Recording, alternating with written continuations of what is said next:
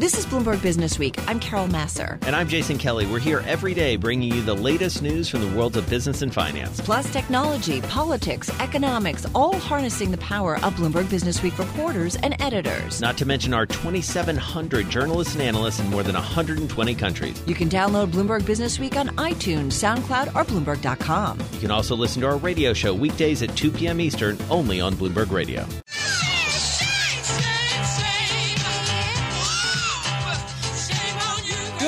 What President Trump said today. Kinda. He accused uh, Alphabet's Google of rigging its search results to give preference to negative stories about him and really adding his voice to conservatives who have accused social media companies of favoring liberal viewpoints. This is so topical right now. Let's get into it with Mark Bergen, technology reporter at Bloomberg News in our Bloomberg 960 studio in San Francisco. Also with us is Adam Levin, chairman and founder of Cyberscout. He's also former director of the New Jersey Division of Consumer Affairs. Back with us.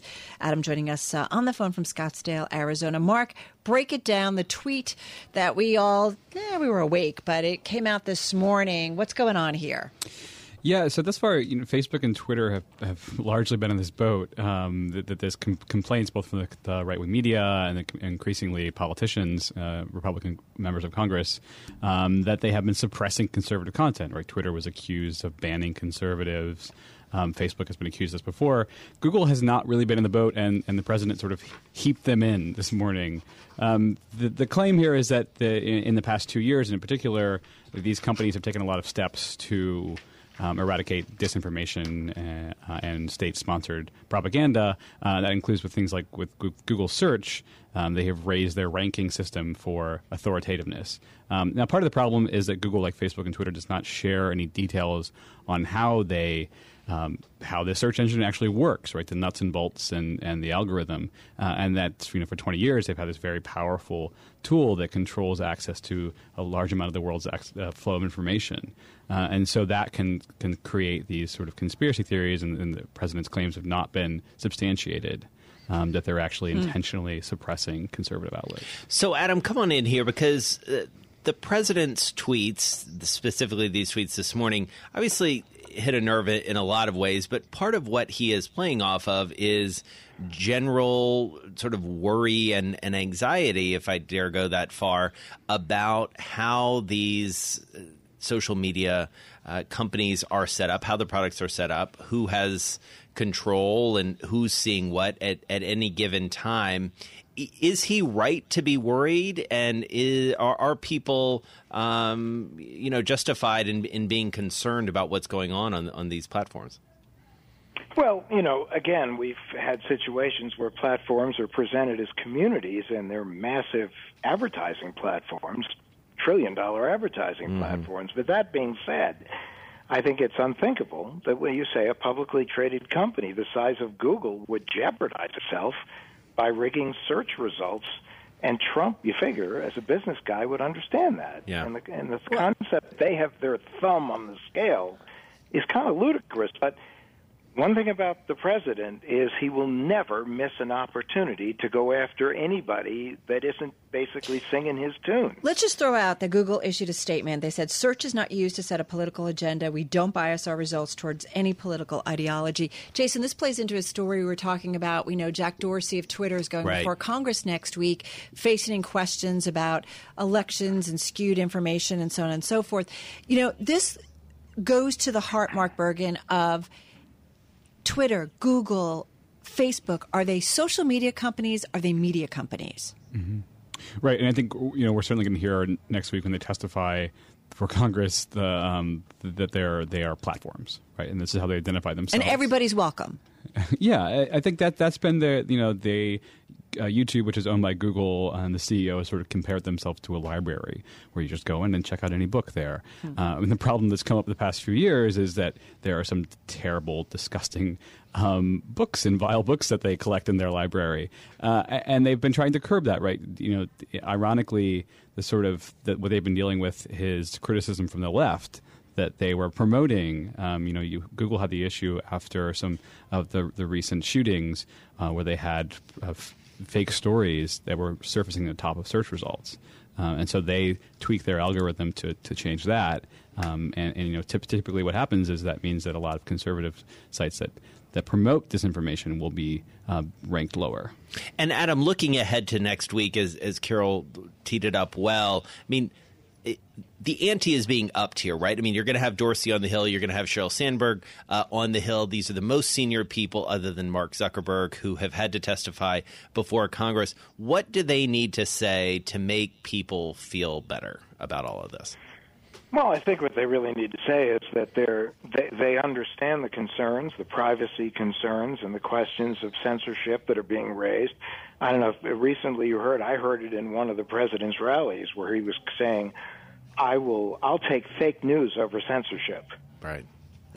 When, but but I find yeah. it really interesting that when all the news came out about the, the efforts, the fake news that was being launched during the, the presidential campaigns about 2016 I didn't hear his voice. Yeah. And again, you're you're dealing with a situation where this is a presidency born of negativity. The stock and trade is negative. And when you're dealing with somebody where it's all about them and there's a great deal of negativity, that just accurate reporting of negativity by those institutions that have tried to be uh, unbiased about it will get heavier play yeah. than organizations that seem like they're basically PR flacks. Well, there certainly seems like there's going to be continued more pressure on Google, on Facebook, on Twitter in terms of really kind of monitoring their platform, especially when it's, you know, erroneous reports that are coming coming out from their sites. Um, Adam Levin, thank you, Chairman, Founder, Cyber Scout, former Director of the New Jersey Division of Consumer Affairs. Mark Bergen, our thanks to you as well, technology reporter at Bloomberg News from our 960 studio in San Francisco. Check him out on Twitter at mh Bergen. But, you know, like we talked about this with um, uh, Selina Wang. Selina Wang, thank you very much about Jack Dorsey's testimony. I mean, you know, what are these sites? Are they open for everybody? What kind of policing are they supposed to do? And what's the balance, right, Jason, between free space, free speech? um, you know, and being open to folks. Yeah, this is going to be much, much watched testimony. That's happening next Wednesday on Capitol Hill. Jack Dorsey, Sheryl Sandberg, a representative to be named later uh, from Google as well. You're listening to Bloomberg Business Week on Bloomberg Radio. Our house is a very, very, very fine house. So, housing is at the core of the U.S. economy. That goes without saying. But affordable housing is becoming a more and more important issue. Carol and I talked just before the break about a story that ran on the Bloomberg yesterday about housing in general, especially in the larger, more expensive markets. And one of the most important components of that appears to be affordable housing. So we're going to bring in an expert to tell us more about what he's doing. Steve Rosenberg is the CEO of Greystone, the founder of Harmony Housing. He's here with us in our Bloomberg 1130 studio in Manhattan. Steve, great to be with you. Thank you. Great to be here. Thanks for coming by. So, bring us up to speed on sort of what's happening with affordable housing in the United States right now. It is a hot button issue, especially if you think about housing in the context of 10 years on from the financial crisis where housing was at the center center of it all. What are we seeing in the market right now? I think the uh, bottom line in the market right now is that there's a tremendous need for affordable housing in pretty much every city. Um, if you live here in New York, that's all people are talking about on the radio. And it's true in other parts of the country also. Housing prices have gotten so high. And frankly, if families are spending too high a percentage of their income on housing, then how much money do they have to buy food for their families or buy the extra textbook or buy the clothing? And uh, the families suffer if there isn't housing that is affordable. And, and, and uh, the problem is, too, yeah. that the jobs are in the cities, but the cities, the housing has gotten so expensive that often if you have a job for a lower income Absolutely. individual, they've got to live far away, commute, or they just can't even afford, you know, to do it. Absolutely. And that longer commute means that they get to spend less time with their families.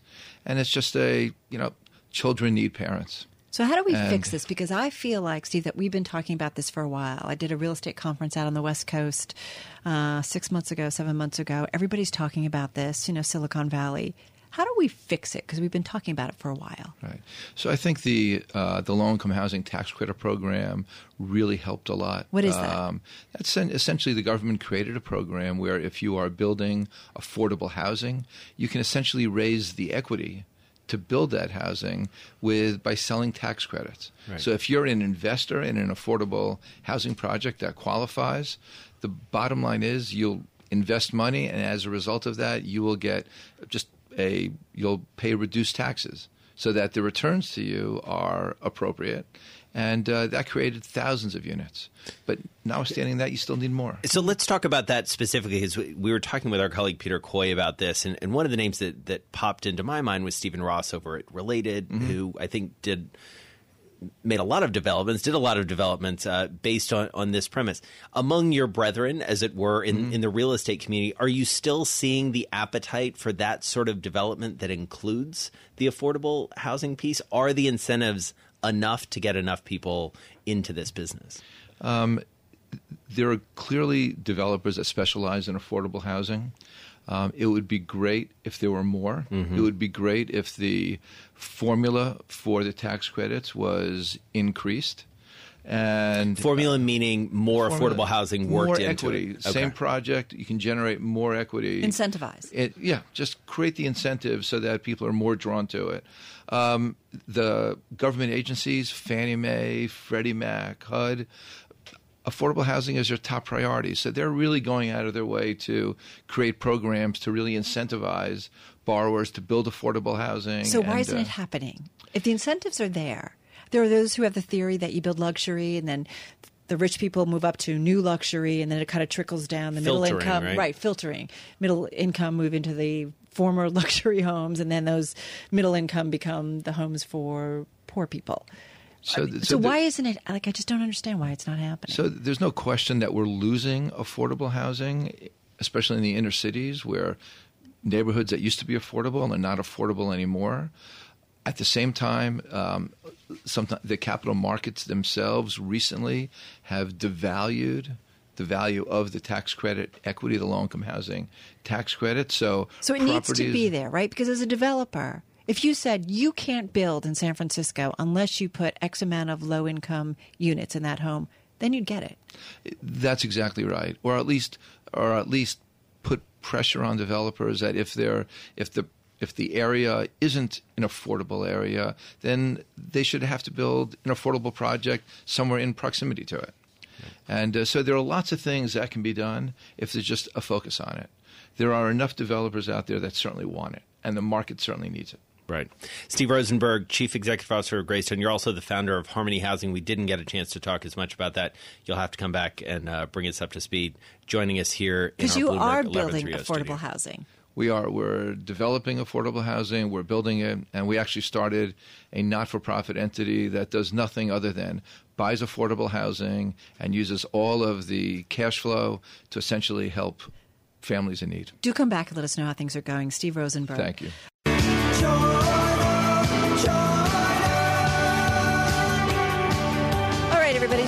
what does a Chinese superpower look like? It's a good question. And is the United States the blueprint for it? Mark Champion uh, writing about it this week in Bloomberg Business Week. Uh, I believe it's on the terminal as well, the Bloomberg terminal. Mark is senior Europe and Middle East correspondent at Bloomberg News. He joins us on the phone in London. We talked to you earlier, Mark. You know that Jason and I really like this story.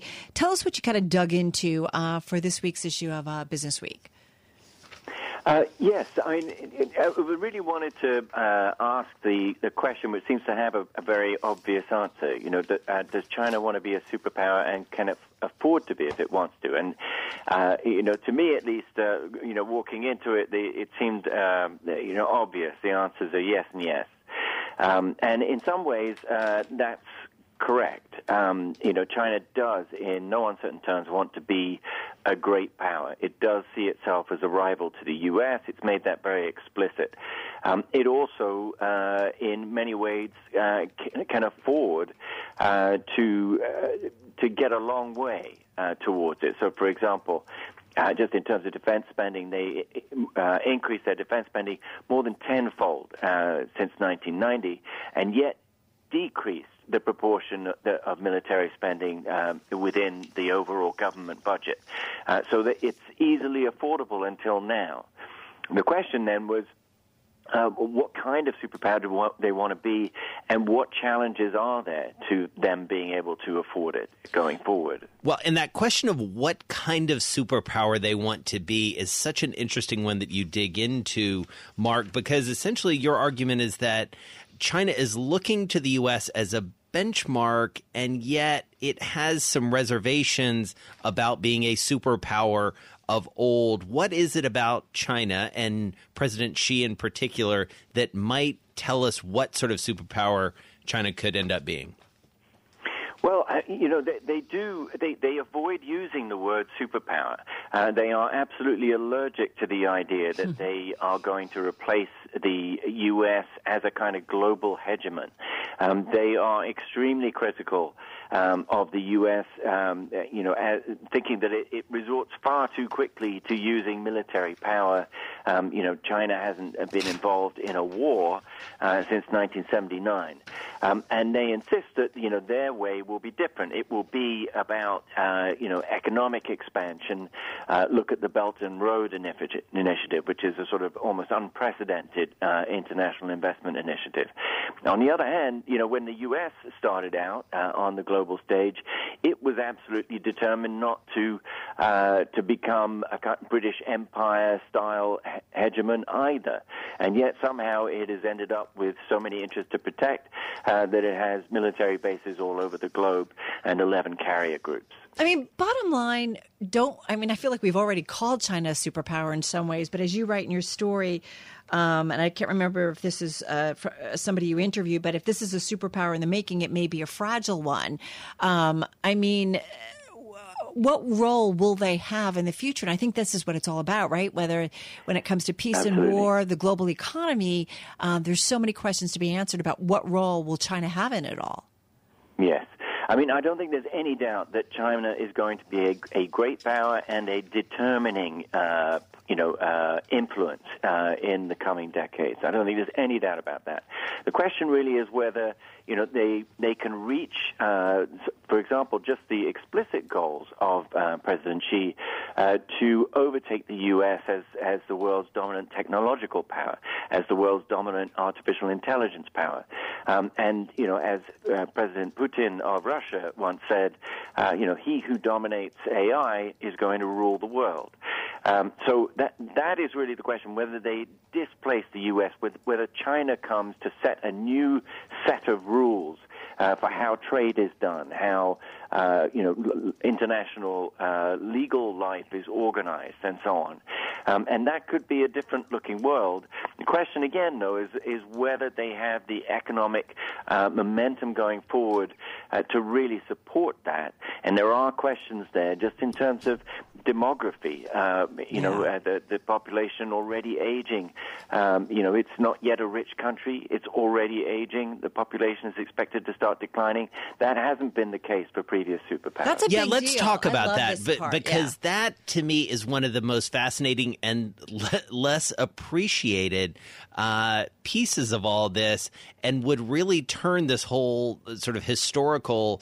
Uh, superpower concept on its head. Uh, does that prevent China from becoming a superpower, or does it just make it a different sort of superpower? Well, we, we don't know, of course, uh, you know, at this point. But you know, in in terms of there are a couple of firsts that China would have to achieve in order to become, uh, you know, a, a superpower in the full sense, which is, you know, the, the ability to project and dominate uh, around the globe. Um, and that has not been done. You know, when when the U.S. Uh, was displacing uh, Great Britain as uh, the sort of Western superpower, if you like, um, uh, you know, between the late 1800s and 1950, uh, its population tripled. Uh, China's population has been its natural advantage, this great resource, as it has moved people out of the countryside into the cities, into the factories, and increased their productivity. That's been an incredibly powerful uh, economic engine. Uh, but the villages are largely, you know, uh, to overstate uh, grossly, but the villages are largely empty now. Um, you know, cities are now competing for population. Uh, that urbanization is is coming to an end. Um, so that's that, you know, that source of uh, extraordinary growth is, Right. is coming to an end. There has to be a new source. It's not going to come from expanding productivity or expanding, you know, of, of uh, the rural population or of an expanding population. It's going to have to come from somewhere else. Mark, one of the interesting things that I think Jason actually brought it up in our earlier conversation today um, with you is about China not really having any allies. Isn't that crucial to become a superpower? That you've got to have allies in this world? We just got about 40 seconds left.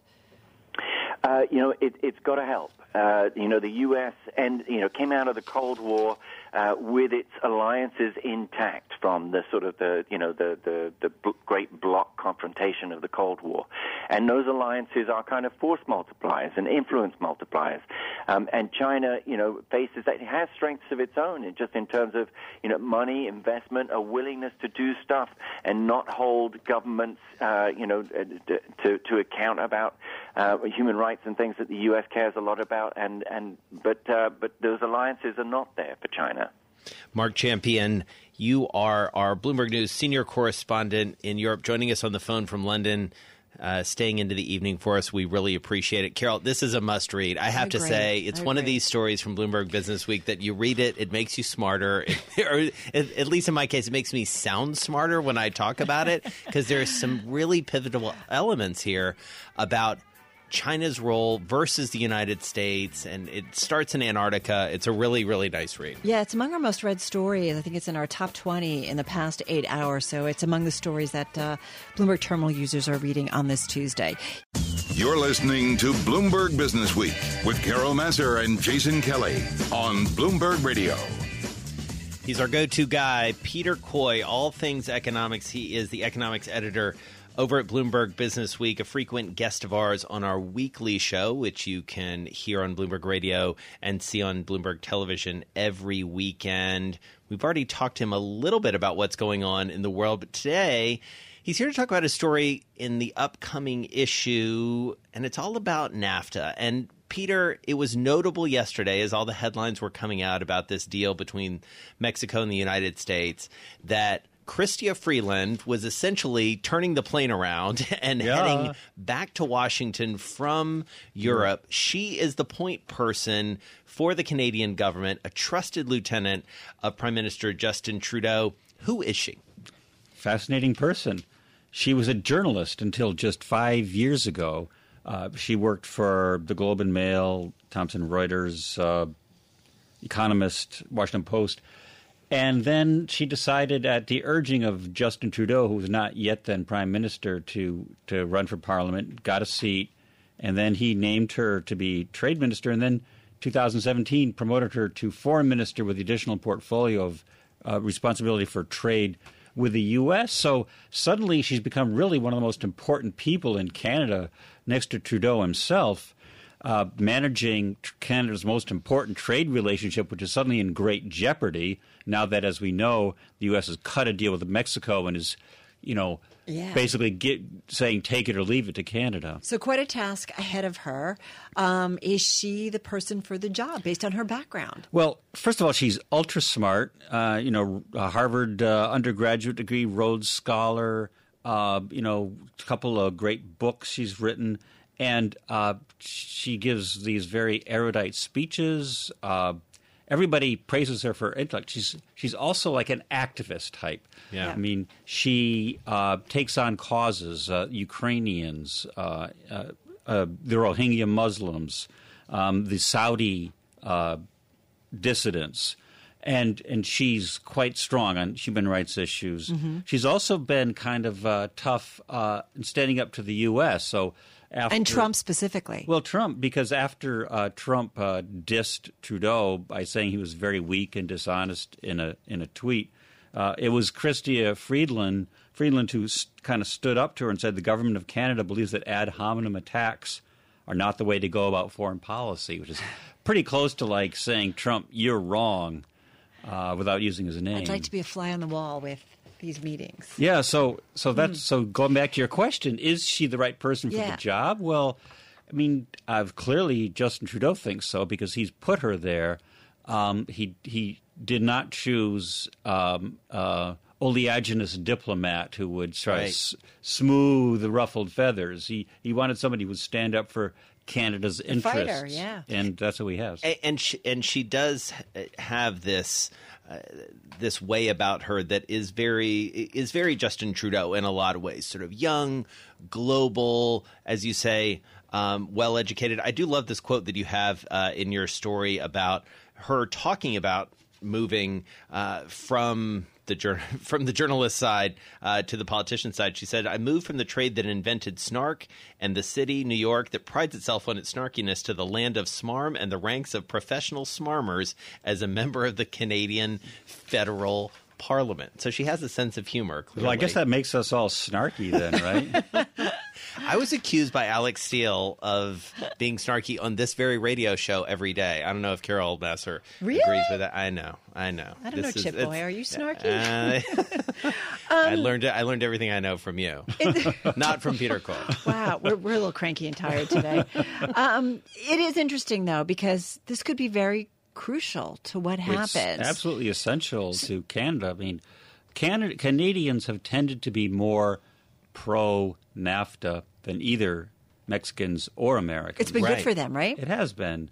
Uh, and so they mostly uh, liked NAFTA the way it was. And there are a few things in this deal with Mexico that actually Canada kind of does like. Right. For example, uh, one of the things that Canada co- considered a deal breaker was uh, the five year sunset that the Trump administration wanted to put in. In other words, NAFTA was going to die uh, if it didn't get re- at the end of every five year review period if it didn't get renewed. They came up with something with Mexico, which is a review after six years, but um, not a drop dead kind of review. It would last for 10 years beyond that, even if for some reason it uh, didn't pass the review. So, so I got to ask you, Peter, while you're here, what do you make of where we stand right now on Tuesday afternoon of the NAFTA talks? Uh, What's your prediction as we go through the rest of the week? Do we get a deal? I can't imagine that it, that they would be able to wrap something up by the end of the day, Friday, heading into the Labor Day weekend. Uh, apparently, there's some wiggle room that the U.S. could announce that it had a deal uh, in time for the end of the month, starting a 90 day review period, but then kind of work behind the scenes for the next 30 days before the doc- document actually gets published. So it's a kind of a little gray area. So there could be something that would be in train, but it's uh highly unlikely that you'd have an announced deal by Friday. Is it not a good deal, NAFTA, when it comes to the Canadian U.S. component relationship? good, good for whom you talking about? For uh, U.S. Uh, yeah, yeah, yeah, yeah. I mean, I, it's obviously trade is a good thing to have. Th- Right. Let's step back from the details and say, you know, countries trade with each other because of mutual advantage. You don't sell something to somebody, you know, deliberately at a loss. You don't buy it at a loss. So, tr- more trade tends to be a good thing. That said, of course, there are reasons for various kinds of safeguards and make sure that people aren't behaving, aren't dumping, and so on. But on the whole, uh, it would be a terrible thing if we saw U.S. Canadian trade dry up because of this. Right. Peter Coy, economics editor for Bloomberg Business Week, one of our favorites, a constant go to for everyone at Bloomberg on the world of economics, joining us on his story that is on the terminal and on Bloomberg.com today. Can this Canadian save NAFTA? Great read, Carol. I turn on the radio. How about you let me drive? Oh, no, no, no, no. Who's gonna drive you home? Honey, please, I'll do the driving. Drive on. Excuse me, I want to drive. Just drive, baby. It's the question that drives us.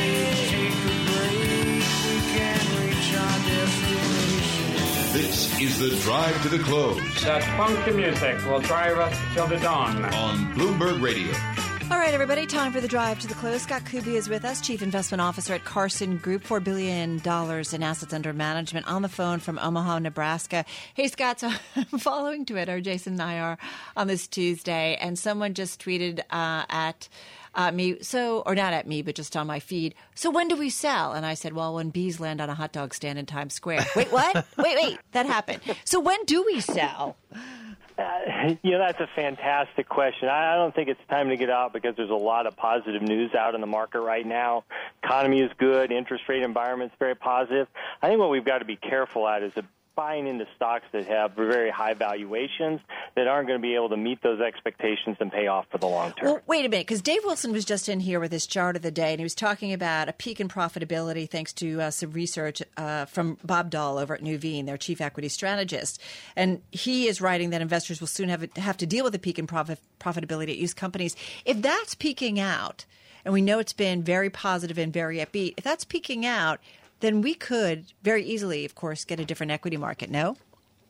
Yeah, and I think that what's interesting is you look inside that profitability, what you see is a lot of that has come from technology companies improving their profitability, as well as healthcare and consumer discretionary that's very attached to technology. The average American business really hasn't seen the profitability increase as much, and it's one of the reasons that we have a leaning towards value stocks that have not done as well in this big market, and a bit of a lean away from some of these growth stocks and FANG stocks that have really driven the market so far. So let's talk about tech for a second, because obviously tech is and especially big tech has been on a lot of folks' minds all day today, get, especially since the president started tweeting about Google this morning and Google being biased. And obviously, we're going to have the big tech names testifying on, on Capitol Hill next week. So it sounds like you're saying that big tech may have run its course. Is that just uh, is that a purely business case, or how much of this noise from a political and public perspective plays into your thesis there?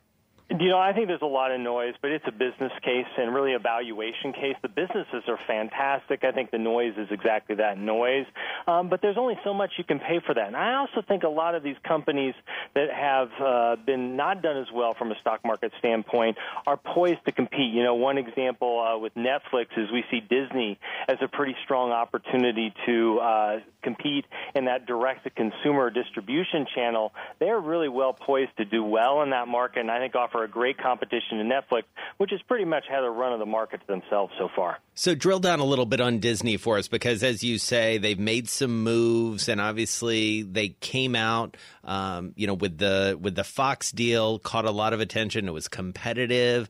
What is ultimately beyond the obvious, the fact that they're Disney? What is their competitive advantage uh, against a Netflix, especially given how um, what a juggernaut from a content perspective Netflix has been of late? Well, I, I think content is the first of the three things that you need in order to compete in that space. And Disney has tons of content, and with the Fox acquisition, they even have more. And you know, mm-hmm. it's big, well-named superheroes and all of that that they can rebroadcast. But all that children's programming is just fantastic. Should be very appealing. I think the other thing, two things you need is a content distribution platform in the U.S. They'll now own 60% of Hulu with the Fox acquisition, and that takes Hulu into where somebody's in charge of it and can really compete head to head with Netflix. And the other is international. And Disney's got a great international franchise, but with the Fox acquisition, they get themselves stronger in Europe as well as in India and Latin America. And I think all three of those uh, really are the key things that put Disney poised to break out of really a trading range that they've been in for the last three or four years. How worried are you about ESPN in the Disney universe? The you juggernaut. the juggernaut. Let's remind everybody, right? When it comes to top and bottom Half the lines. profits. Yeah, exactly. It, it is a big chunk of the profits. We have seen the cord cutting slow down on that, but we also see some real good opportunities for ESPN to uh, advert to uh, sell a lot of that directly to big time sports fans. And so, you know, you get rid of a lot of sports fans. You get rid of 50 channels, they don't care, but you take their ESPN, they're going to be really angry, and they may turn around and pay up for that and leave some of the drama shows shows that uh, they don't watch uh, behind. And so even that trend of cord cutting may play into it because live sports is about the only thing that people come together and watch uh, all at once.